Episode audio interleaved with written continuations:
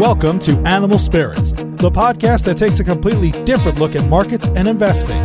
Hosted by Michael Batnick and Ben Carlson, two guys who study the markets as a passion and invest for all the right reasons. Michael Batnick and Ben Carlson work for Ritholtz Wealth Management. All opinions expressed by Michael and Ben or any podcast guests are solely their own opinions and do not reflect the opinion of Ritholtz Wealth Management. This podcast is for informational purposes only and should not be relied upon for investment decisions. Clients of Ritholtz Wealth Management may maintain positions in the securities discussed in this podcast. Welcome to Animal Spirits with Michael and Ben. When we first started this podcast, one of the episodes that we threw away, not because the content was bad, but because we were terrible, was this. Corey Hoffstein posted a question on Twitter a few months ago. Uh-huh. Something along the lines of, What are you 100% certain on in terms of financial markets going forward? I don't remember exactly how he posed the question, but that was sort of the gist of it.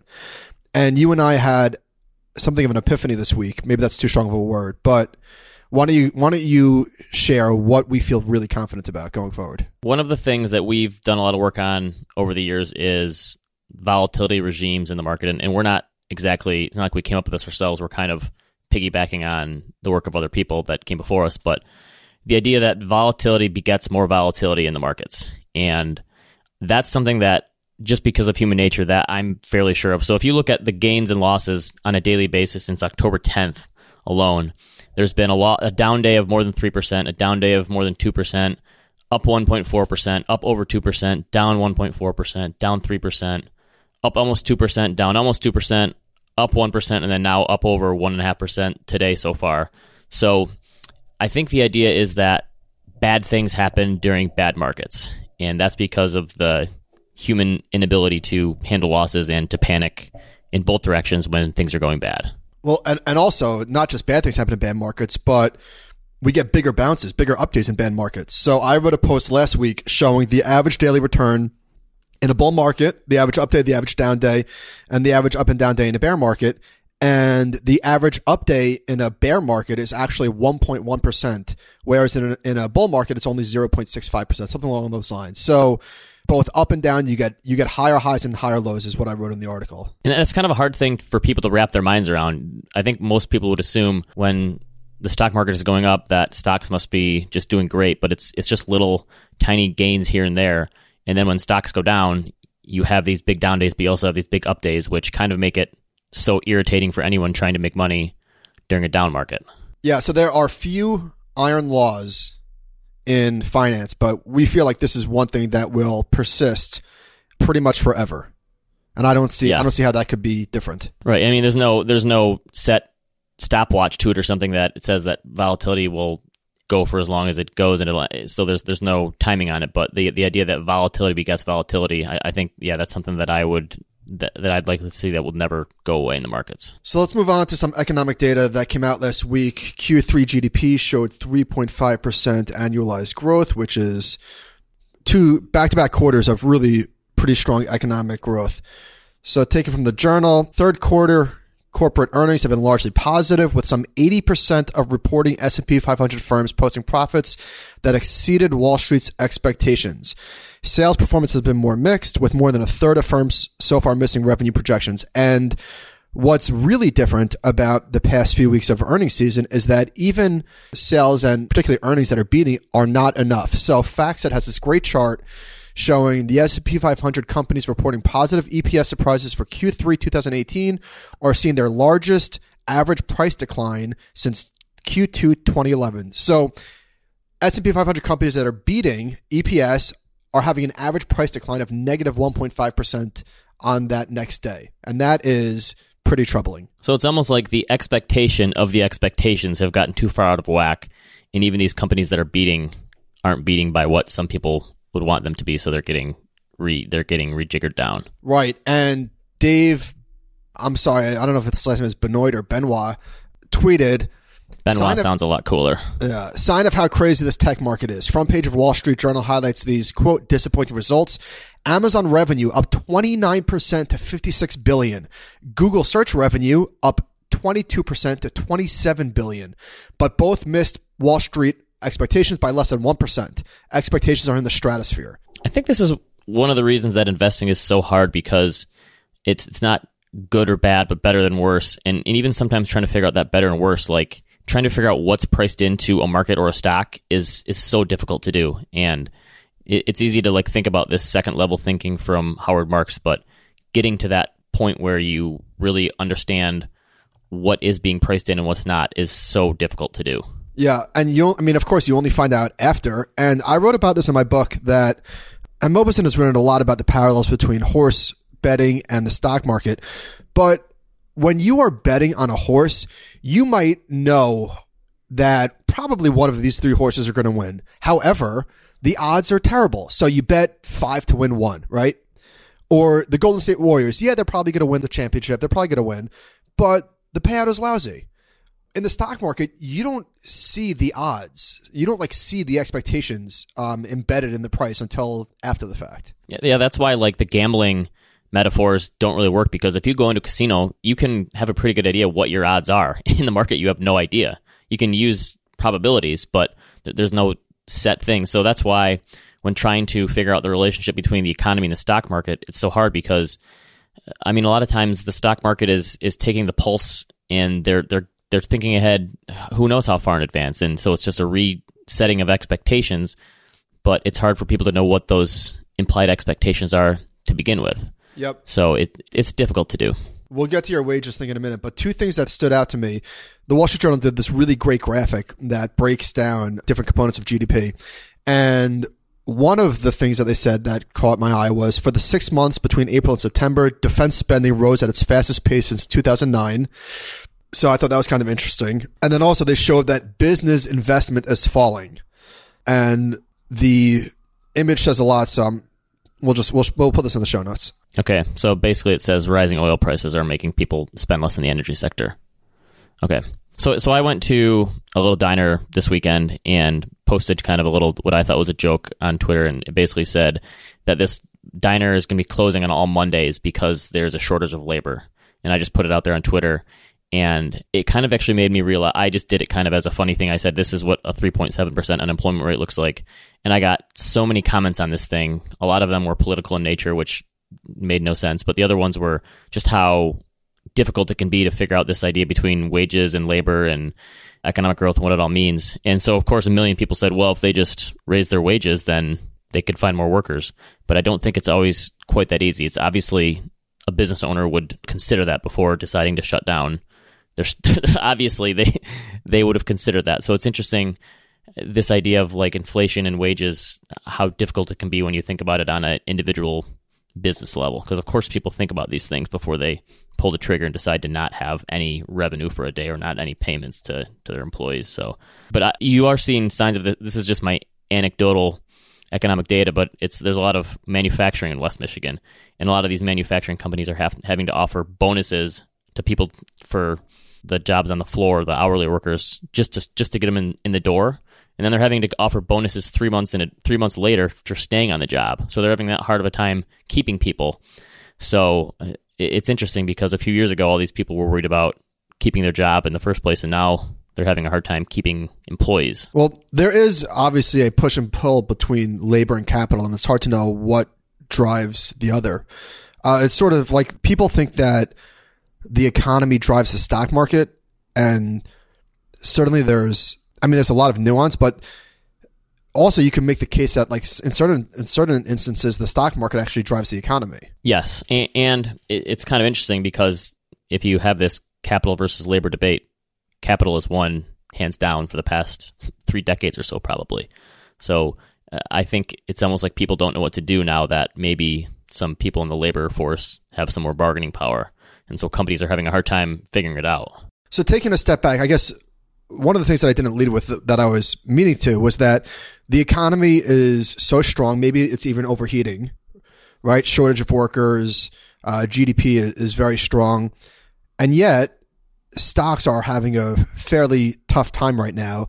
And I think that it's confusing for some people, but the stock market is looking forward, right? And it, it, it's not, it's not always right. It doesn't necessarily mean that we're going through a recession, but this economic data that we're getting is by definition backwards looking. Yeah, and things were just the opposite a few years ago, where people were saying, "How is the stock market booming so well when the economy really isn't taking off that much?" And now we've kind of re- reversed roles a little bit.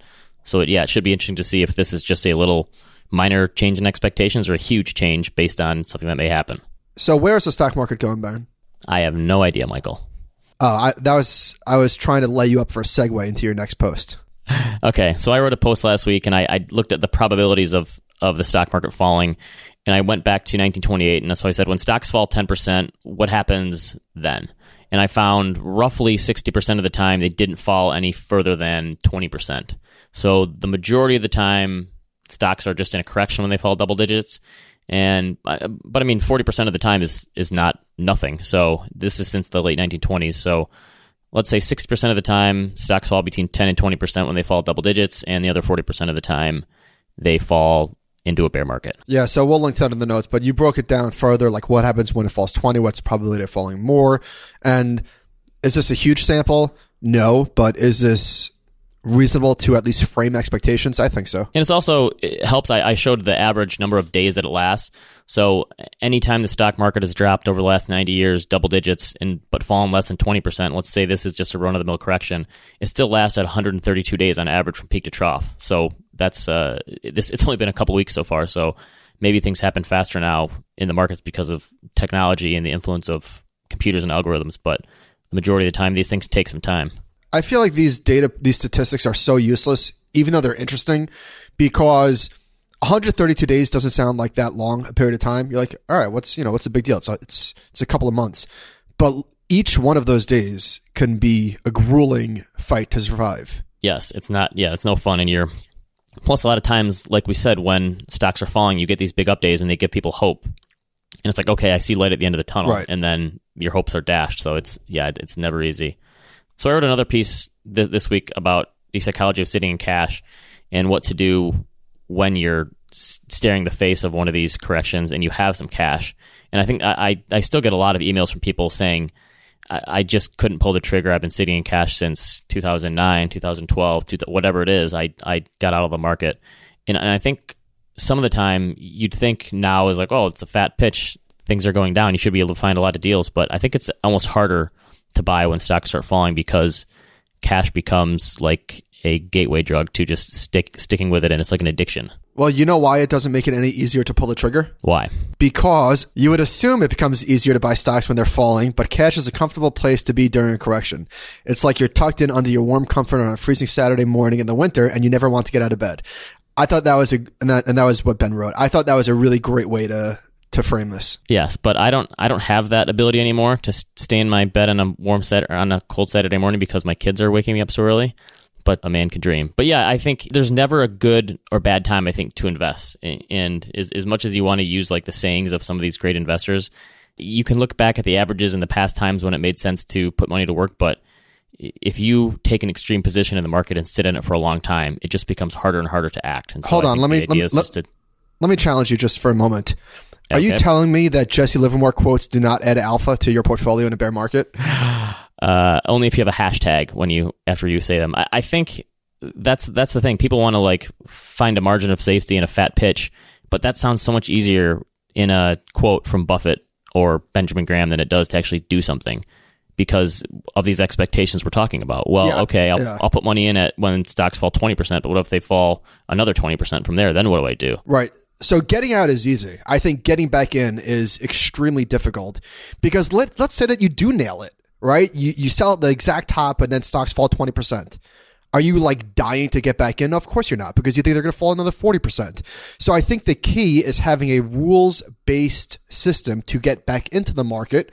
And there was an article in Bloomberg last week talking about Betterment, and they said that 60% of Betterment's customers use automated deposits, which is a really good way to at least dampen some of the emotion that is involved with investing through tough times. This was a pretty good profile. They also said so Betterment started in 2010, and it says since then the company has attracted about 400,000 customers, all in the U.S., who have an average of $40,000 in the Betterment account. And it's kind of funny because when robo advisors first burst onto the scene, everyone was worried about are they going to take over for financial advisors? And I think a lot of advisors put these these systems down for whatever reason, maybe because they were a little nervous. But I think the great thing about Betterment is that they are serving an underserved market that was never being paid attention to in the past. And so people with 40 grand in their accounts, for the most part, are not going to be taken by any financial advisor in the country. But Betterment will take them and give them a simple, low cost, low fee, really easily elegant technological way of putting their money to work in the market. And I think it's great. Here, here.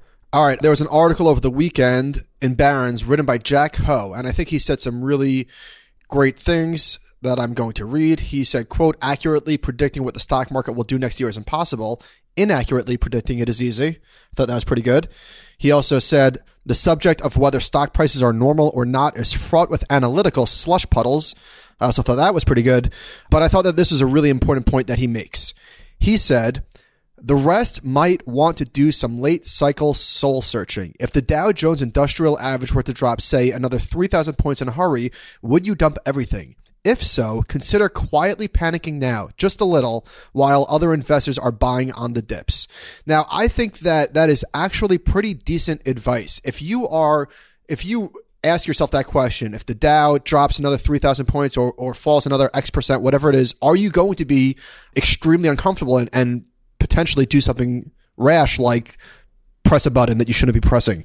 If that's the case, then it's not an all in or all out decision. Then just maybe alter your asset allocation a little bit. If you're 60% stocks, um, maybe take it down to 50 or 45 or whatever that number is that allows you to stay the course if and when this thing gets worse. And it might not, right? This might be the bottom and it might be okay. But like these are the questions that you need to be asking. And I think the, the idea that you maybe panic a little bit is a lot better advice than hoping this thing turns around. So if you're going to panic, make sure you panic early. And no, so, but but seriously, but panic yeah, a little. Right. No, I, I think I think that and so Jonathan Clements posted a tweet last week I thought was pretty good. He's a former Wall Street Journal writer. And he, he said, anytime stocks start to fall, I put three questions up that ask people, how much cash do you need from your portfolio in the next five years? What's the value below which you never want your portfolio to fall? And how much will you save in the years ahead? I think the number two question is, is really good. You could, because you could back into the type of losses that you could expect if you never want to see your portfolio fall beyond a certain amount. And and in some ways, that thinking that way caps your upside in a lot of ways. But if you're more worried about you know protecting your capital than anything, that that's kind of something you can back into to figure out you know how much pain you can really take. Yeah, I think that's a really great way to frame it. People should be, people are, not should be, people are much more likely to make a mistake on the downside. Like, yes, people will chase and, and do something stupid when stocks are, are flying, but mm, the majority of the mistakes I think, and actually maybe I'm second guessing myself here, are probably on the downside. Are we going to come back next week and say I changed my mind? So there was a, an article in Barron's, uh, investors are fleeing bond funds, and I thought this was really interesting that investors are behaving in bonds, and this is very broadly speaking, but the same way that they do with stocks. So when stocks go down a lot, expected returns go up, but people are selling stocks when they should not be. Similarly, when interest rates are going up and prices are going down, people are selling bonds when literally return expectations are going higher. Like, not with stocks, it's a little bit more squishy, right? Because expectation returns are going up, but who the hell really knows? With bonds, like you can measure, no, literally, your expected returns are going up. So they said that this month is on track to be the worst one for bond outflows in almost three years. This month through October 19th, clients pulled $23.6 billion from mutual funds, blah, blah, blah, blah, blah. What do you say, Ben? I, I think that it makes sense because this is how the investor psyche works. When they see people see losses on their statements, they sell first and ask questions later. And it's interest it's interesting because both bonds and stocks are now having a difficult time. So I wonder how this tug of war is going to work if the stock market correction continues. And bonds, I, I looked bonds over the last month since stocks peaked out are basically flat, maybe down a few basis points here or there. So you wonder if, if this will reverse course if stocks continue to go down. But I think part of the the problem for bond investors is most people assume that they're never going to lose money in their bonds. And so when interest rates do rise and they see some short term losses, I think people flip out. Right, because they treat it like cash in their head. Yeah, so I think maybe in some ways people expect stock market losses now more readily than bonds, and so it's easier to overreact in bonds. But I agree with you that you know, people have gotten a raise in their bond funds lately, even though they haven't seen it yet. It, it's just going to happen in the future because those expected returns are higher because interest rates are higher.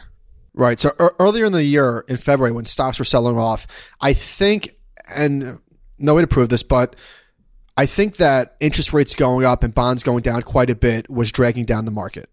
like people were afraid that rates were going to go up so much. And then I guess they did. I mean, rates are significantly higher today, than they were in February. But now on this, on the big down days for stocks, bonds are holding up fairly okay. Yes, which is w- what you'd hope for in a diversified portfolio. That that safe piece of your portfolio is protecting in the short term when stocks go down. Okay, I got a survey of the week here from Jason Zweig. He wrote a piece about because they had the Mega Millions Powerball lottery going on. By the way, did you buy a ticket? My wife did. Do you? Okay. Did you? No, we didn't. We didn't bother. Hold hold on. My That was you shook your head like. The, are you sure? Yeah, no, we Okay. we. I mean, whatever. Teach their own. If people want to do that, I I'm not going to judge, but that I don't know. It sounds I very. just- ju- it sounds very judgy. I mean, is there a way to buy them online so I don't have to go into like a 7-Eleven to get one? Yeah. That, that's the biggest thing for me. Is just the the time it takes to get it, and I look like an idiot because I don't know how to do it because I don't do it very often. But anyway, he found in one British survey, 22% of the people said that they would win the national lottery jackpot in their lifetime. Uh. and he was he was kind of talking about the gambler mindset and where that comes from. So, yeah, not quite. All right. Okay, so I read something of a mind blowing piece this week from Russ Roberts. And Roberts, do you ever listen to his podcast? Here and there. Talks. Here and there. Yeah, I kind I kind of pick and choose based on the guest, but he's he's a really sharp guy, and his piece was called "Do the Rich Capture All the Gains from Economic Growth?" And one of the big themes in the last I'd say decade or so, and it's really been growing in the last few years, is the fact that all the gains are going to the very wealthy and mostly the one percent, and everyone else is just getting left behind. And so he shares a stat in here from Thomas Piketty, who was one of the people who really brought this idea to the forefront. And he said, Piketty said, income stagnated for the bottom 50% of earners over the last 30 or 40 years. And for this group, the average pre-tax income was $16,000 in 1980, expressed in 2014 dollars using the national income deflator, and it's still 16,200 in 2014. So basically, after accounting for inflation, people on the bottom 50% made no gains in their income level. And Robert says this all sounds terrible, and obviously this is not the way you want things to work, but it doesn't really look at the data correctly. So what Roberts did was look at instead of just looking at things sectioned out by percentiles or deciles of people making money, he looked at the actual people. And so one of the studies said 70% of children born in 1980 into the bottom decile exceed their parents' income in 2014, and those born in the top 10%, only 33% exceed their parents' income. So I shared this with you, and we were both kind of blown away at the some of the different studies in here. Yeah. Is this sort of regression to the mean a little bit? I think that's that's probably what it is. So the idea is you can look at the different income levels by strata or whatever, but it doesn't really tell you anything unless you look at the people within the the groups. So while yes, the income at those levels has not changed much, the people within those those different levels have changed a lot. And he found that the children from the poorest families had the largest absolute gains, and the children in the top quintile did no better or worse than their parents once those children become adults. So he actually found the children from the poorest families, when they actually followed these people through the decades, ended up twice as well off as their parents when they became adults. So a lot of these people, when they're young, start off in the lower income brackets, but actually are able to pull themselves out of it. And so when you look at the actual individual people and families and households, it tells a different story than looking just at the income breakdowns. Yes. So this is, I think, how to perfectly describe what's going on. He wrote, the pessimistic story based on comparing snapshots of the economy at two different points in time misses the underlying dynamism of the American economy and does not accurately measure how workers at different places in the income distribution are doing over time. And you're right. This was something of a, of a mind blowing thing because when you think about it, it really does make a lot of sense that almost by definition, people that got into the 1%, of course, did disproportionately better than people in the bottom 20%. But that group is changing over time. And how did people that were in the bottom 20% 20 years ago do compared to people that were in the top top percentile? Yeah, I've never seen. He presented a handful of studies in here, so it's definitely worth reading the piece. And I'd never seen it presented this way, and it kind of changed my mind. I think in some ways, and maybe I'm sure you could poke holes in some of these studies as well, just like you can poke holes in the other ones. But it shows that there needs to be a little more nuance to this conversation, and it's not it's not so black and white when you just look at the income levels.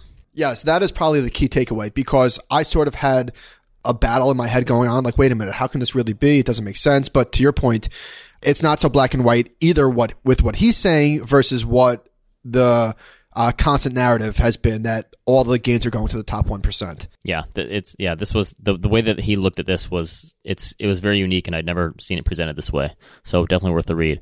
Okay, apparently Uber is going public. That sounds like it's the worst kept secret on the markets these days, and they think that some of the talk behind the scenes is a $120 billion valuation. Scott Galloway wrote about this in his weekly newsletter. He said that would make Uber's valuation greater than the entire value of the U.S. airline industry or the U.S. auto industry, excluding Tesla. And I think it's funny he excluded Tesla there because does that assume Tesla is going to go out of business soon? Is that what he's saying? Or no, I'm just kidding. So, what do you think? Uber being valued, let's say, let's say it comes out at 120 billion. That may be on the high side of things, but is that ridiculous, or is that is it too soon to tell? My totally uninformed opinion is that I can't imagine any growth rate that can justify that. Okay. See, my my way of thinking is it's either brilliant like Facebook or it's asinine and it's going to be like the cover indicator in a few years that people are going to go see uber came public and that was you know ridiculous i i honestly have no idea well, it's, uh, it's like there I, I agree with you that there the expectations embedded in a valuation that high are are exceedingly high counterpoint to my to my point was that we spoke a few weeks ago about thinking in terms of market capitalization how that could be a really bad anchor because it's just a number um, so I think, mm-hmm. however, when you frame it that it's greater than the value of the airline industry or the auto industry, that gives a little bit of a way to compare it. But I would have said the same thing about Facebook at $100 billion when it came public, and now it's $400 billion. And so it doesn't mean that this makes sense, but my knee jerk reaction is that this doesn't make any sense at all. Yeah, I think I would be leaning that way as well. But I, yeah, and it seems like there's a lot of other tech companies that could come in and do this, but I'm sure you could have said that, like you said, the same thing about Facebook. So there, there is like leave ten percent maybe in this for wiggle room in this, but it seems exceedingly high. And I feel like if this would have come public when the markets were still doing well, this would have been like everyone would have been said this was a screaming sell signal for the market yeah, because yeah. it's yeah, it's it's out of this world. So, so last week we spoke on the podcast about about some of the housing related numbers going on, and Bespoke had a good thread that I just wanted to share. They said the last four months of housing data relative to expectations, which is the key, has been beyond bad. Existing home sales have missed expectations for six straight months. New home sales have missed expectations for four straight months. Housing starts weaker than expected in three of the last four months, and building permits weaker than expected in three of the last four months. So economic data is actually the type of thing, unlike the stock market. Well, I guess you see what expectations are for. You could see like whisper numbers for earnings estimates, but certainly the economic data, you actually do see the expectations ahead of time. Whisper numbers is that a scientific phrase? No, that's a real thing. Is that okay? I know. So, but this is the reason why the home builder stocks that we talked about last week have just been getting crushed because expectations have been being missed left and right. Is that what we're saying? That's what we're saying. And one of the, and actually one of the stocks that you profiled last week was it Mohawk? That's one you're talking about. Yeah, was down like 25 percent last week. So even after we highlighted some of the the losses that I'd already seen, it got crushed again after reporting some numbers that people didn't like. Before we move on to listener questions, let's talk quickly about the annuity article. Okay, so the Wall Street Journal had an article about sales of annuities and in some ways, reading this kind of made me feel like I was getting thrown back to the 1990s. I can't believe some of this stuff still exists. So they talked about a woman who was taken to a financial product sales because they were giving away free steaks and chocolates. Is that it? They, they gave a free dinner to sell annuities. And she liked the idea of not losing principal. Yes. So it, it, it says this woman invested much of her savings in annuities several years ago after getting a flyer in the mail for dinner at a nice local restaurant with an annuity salesman. I can't believe that people still buy their financial products this way, but I guess I guess that's how it works. And they also kind of made the point that when the fiduciary rule got rolled back, there's now a huge influx of jobs for annuity salesmen, and also the sales of them have gone through the roof. So the basic uh, uh, an annuity is an insurance product that protects you against the risk of outliving your money. I don't necessarily think that it's an investment, although I guess it has to be bucketed that way. But it's an insurance product, which is fine. I I don't think it's necessary that annuities are good or bad. It's all like you know like everything else it's how they're how they're sold and how they're described and the article said something that's just like a an amazing thing that needs to be written The annuities resurrection stems from the demise of the Labor Department's fiduciary rule, an Obama era proposal that would have required brokers who oversee retirement savings to act in their clients' best interests. Yeah, and, and I think unfortunately, like you said, that there's there's good ways to do this and bad, and, and for a lot of people, an annuity probably is the right option because they don't have the financial resources to be able to provide a steady stream of income. But a lot of the incentives in this world are structured the wrong way, and it, and it gets people to sell them and rather than buy them. And it's yeah, I think there's just a lot of misinformation, and these things are so complex. Some people in the industry don't understand how they work. And there are, I mean, people are scared in general. People are scared. And the idea of selling somebody principal preservation is so easy. So I went to the comment section just to see what was going on because these are these are pretty polarizing topics, and there was a, 130 comments. So I just pulled three of them that were that stood out. Quote: The last one I went to, the salesman compared his annuities return to the S and P 500 less dividends, which was a patently deceptive comparison. We would agree. Another one was the main thing that bothers me about annuities is that they call the annual cash flow income. The annual cash flow is not income; it is mostly return of capital another good distinction. And then lastly, somebody said, "Don't make your long-term investment decisions based on a dinner." that's that's a pretty good rule of thumb. That's not bad. Okay, let's get to some listener questions. So, someone called us out on Twitter because we always are talking about the long term ramifications of the market and how it's good to be a long term thinker. So, they said in the UK, if you invested in the FTSE 100 20 years ago, your investment has gone nowhere. Do you entertain this as a serious possibility for U.S. indices going forward? And if not, why not? And I, I looked at this.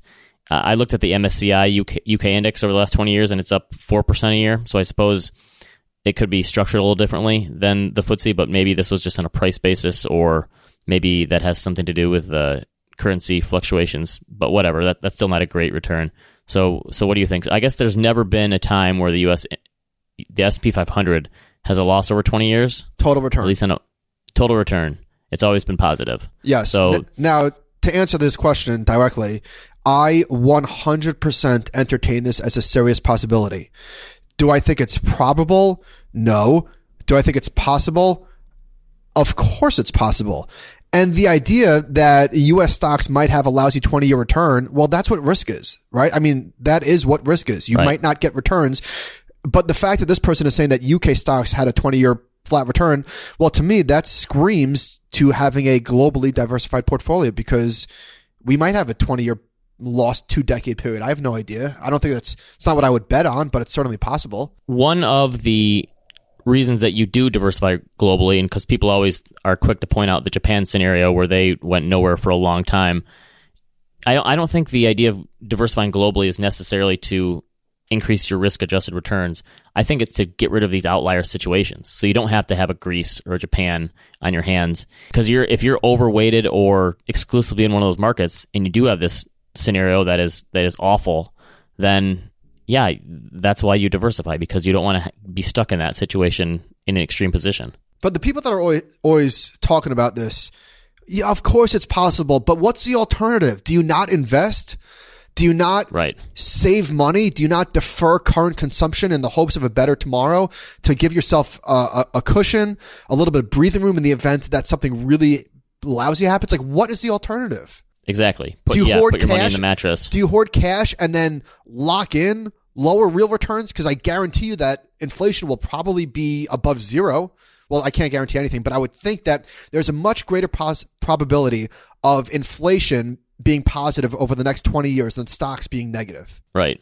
Yes. That's why I like to say like a, a bad plan is better than no plan at all. So you have to do something. You have to invest somehow. And that's what I think a lot of people have lost out on the last few years is that you have all these doom and gloom people saying the markets are overvalued, interest rates are too low. So it's like, well, what's the alternative? a lot of financial advisors are moving to using third party asset managers or models created and managed by investment companies. All things considered, is the end client better off in the long run working with an advisor that pick their own allocations or outsources? I don't think that this could be answered. I mean, I, think that if, if you are a CFP and you are really, you focus on planning, then it's probably not a bad thing at all to outsource the investment side of it. Are you better off working with an investment advisor who does this in house? I don't know. I think that there's you know, that's so case specific. Ben, do you have any like strong feelings on this? it's probably good to understand where your strengths lie. And uh, obviously, there's probably some outsourced options that are better, and there's some in-house ones that are better. It depends on a lot on the the execution, I suppose. But I mean, the thing you can outsource is your understanding. So the advisor has to understand what they're getting into, and then the client has to understand that too. If you're going to outsource, that you know exactly where you're getting yourself into, and you're not just taking what the investment firm or company or strategy is using. Uh, so I think you have to understand exactly what you're getting into if you're going to outsource. What do you recommend? Okay, let's see. This week I read Atomic Habits by James Clear. He he's kind of newish to me, but I guess he's been around for a while as as a habit guy.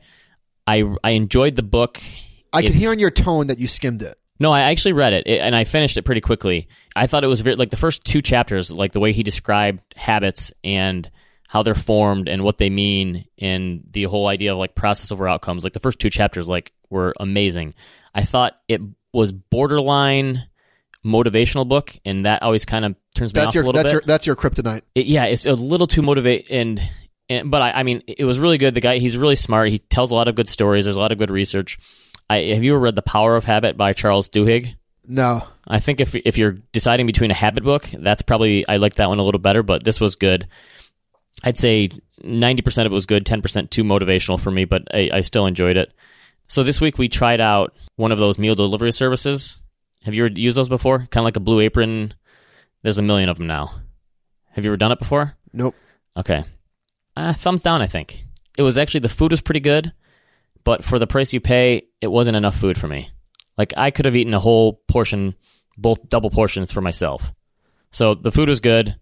I think the only thing it really saves you on is time going to the grocery store because it still took like a half hour to cook and put all the ingredients together. Then what is the point? the point is it saves you time. I know that's that's kind of what my thought was because it t- it took a while. Like I'm not a big cook and I followed the instructions and I'm chopping stuff up and I'm mixing stuff up and I'm like, wait a minute, this isn't saving me any time at all. It just saves you time going to the store. There's So a I- I scene. thought- there's a scene in Alien Resurrection oh, okay, where the guy puts like a cube under a machine and it just gets zapped and it turns into like scotch. that'd be great. See that that's about the extent of my cooking Yeah, so why would you order something that's packaged and then you got to take half an hour to cook it? I I totally agree. That's I'm like okay, this like any any of them you sign up for, you get like fifty percent off the first one. So I'm like, all right, we'll try one. But I'd say, eh, unless you're really straining for time and don't want to go to the grocery store, it's probably not worth it. And finally, we started Bodyguard on Netflix. I think a few listeners actually recommended this Look- one. It was a British, saw the trailer. British looks, show. looks quite good. the we, we're two episodes in, and By the way, do, do my you need, favorite do you need subtitles? no, it's not uh, not like Snatch. Uh, I liked it. Like the first, very first scene of the movie of the show, like ten minutes in, it immediately brings you in, and I don't think you can give up. And the the best part about it, it's only six episodes. Like Ah, if I can, That's like perfect. right when I saw that, I'm like, that is a perfect amount. Like if all shows were six episodes, okay. I'm that's in. like the perfect amount of yes, and it's really good. It's with the, Robb Stark from Game of Thrones. Speaking of six so I like episodes, the new, I don't even know if it's new anymore, but the Rob Delaney show, Catastrophe, I didn't see the third season, did you? Because that's six episodes. Yes, I'm I'm caught up as far as it it is. So you saw the third season. out. Yes. Okay. Third season? Yes. I have not seen it yet. So you recommended Forever last week. What did you think? I took you up on it. Okay. I was into it. And then, like, did you finish the season? Yes. Is it good? I liked the end. I. It's Is a it weird, good? It's an odd show. Is it I- good? I, yes, yes, I liked it. Okay. Because I was like into it. Where is this going? It's sort of boring, but I want to see more. And then the fourth episode, the one with the mom from 40 Year Old Virgin, Yes. nothing happened. Yeah, that's true. I, I still I hold you personally responsible. give. I'd say keep going. There, Well, I had a lot of that feeling halfway- too. Like it's I'm already halfway it's kind down. of yeah, it's kind of boring, but it's unique. I'd say keep keep going. okay, I do like the concept, so I'm gonna I'm gonna see it through. Okay, Okay, and then did you watch the Adam Sandler stand up? not yet. Worth it? I don't think so.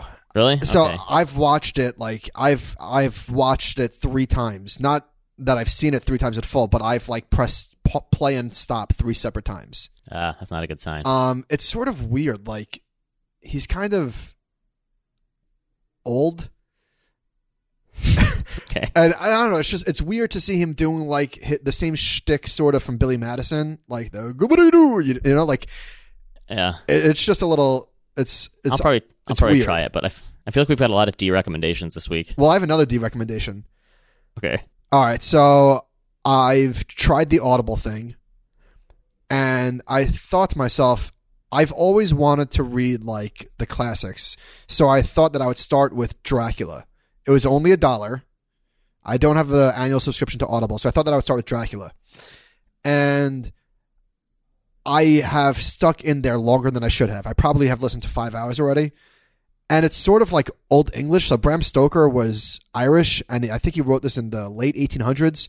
So not only is it like sort of a different language, but I'm ha- like I'm finding it so boring, and I'm I'm literally reading the Cliff's notes while listening to it, and I still can't follow it. You need to, you need to put a stop in on that one. I think I'm going to cut my losses. Tight stop. All right, Okay. so I don't really have any recommendations. I guess it's just Next week we'll try to come back with stuff you should actually watch. yeah. All right. Thanks for listening. Send us a email, animalspirits at gmail.com.